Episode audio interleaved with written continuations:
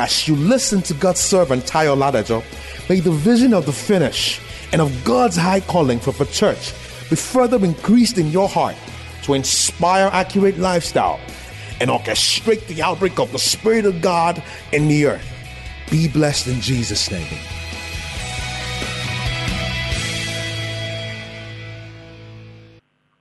Let me say this about faith expressed in worship. Worship is not just when we feel good about music. That's what a lot of Christians do. Uh, oftentimes our worship are entertainment-based worship. They're entertainment-based. They lack depth. Amen.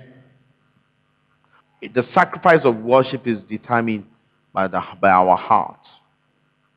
The heart. The heart that loves God the heart that is willing to obey God. It's a state of the heart that determines the sacrifice of worship. And when I say the state of the heart, it is evident through obedience. Evidence through selflessness. Where you want to lay down your life to affect the lives of others. Amen. That's the heart of worship. Then number two, worship is the expression of our affection and devotion to God. When we minister to God, we're letting Him know how much we love Him, how much we would live our lives for Him. It's an expression of our devotion and our affection for God. And then we can take worship to the prophetic level, where the mind of God, the word of the Lord, the timely word of the Lord, is finding expression through our singing, through our words. Amen. God wants faith that is revealed through worship. Faith revealed through worship. Our faith is not only built by growing in our relationship with God. Our faith is also established through spiritual endorsement. And spiritual endorsement is based on transference of the Spirit. And when I say transference of the Spirit, there'll be no transference of the Spirit if we do not learn the act of submission to spiritual authority.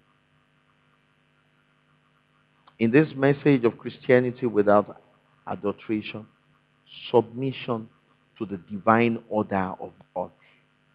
An example of God's divine order is a concept of spiritual authority.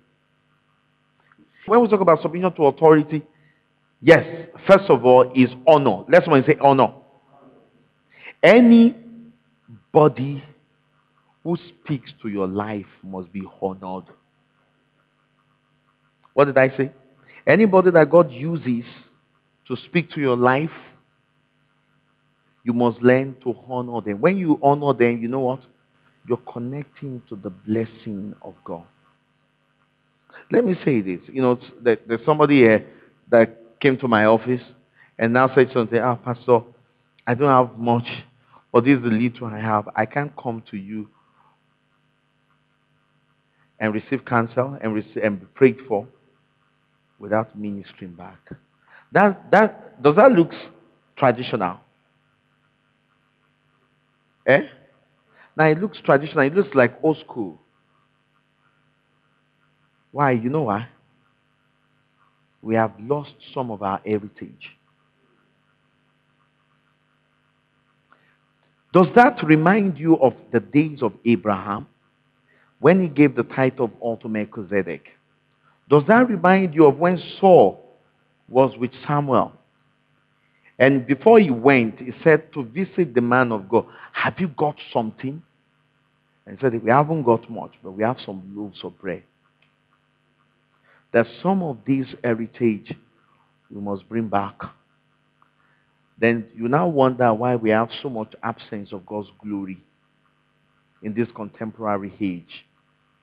Because we have inculcated the culture of the nations. The attitude of trivializing the anointing and trivializing the concept of spiritual authority. Amen is not of God. Now, listen to this. We understand that with the light God has given us, we do not idolize men. Is that right? Worship goes only to our God. But we must learn to honor spiritual authority. When you honor spiritual authority, you're releasing, you're opening up yourself to the blessing of God. You're opening up yourself to the supply of grace. You are activating the covenant. Thank you for listening to this timely word of the Lord.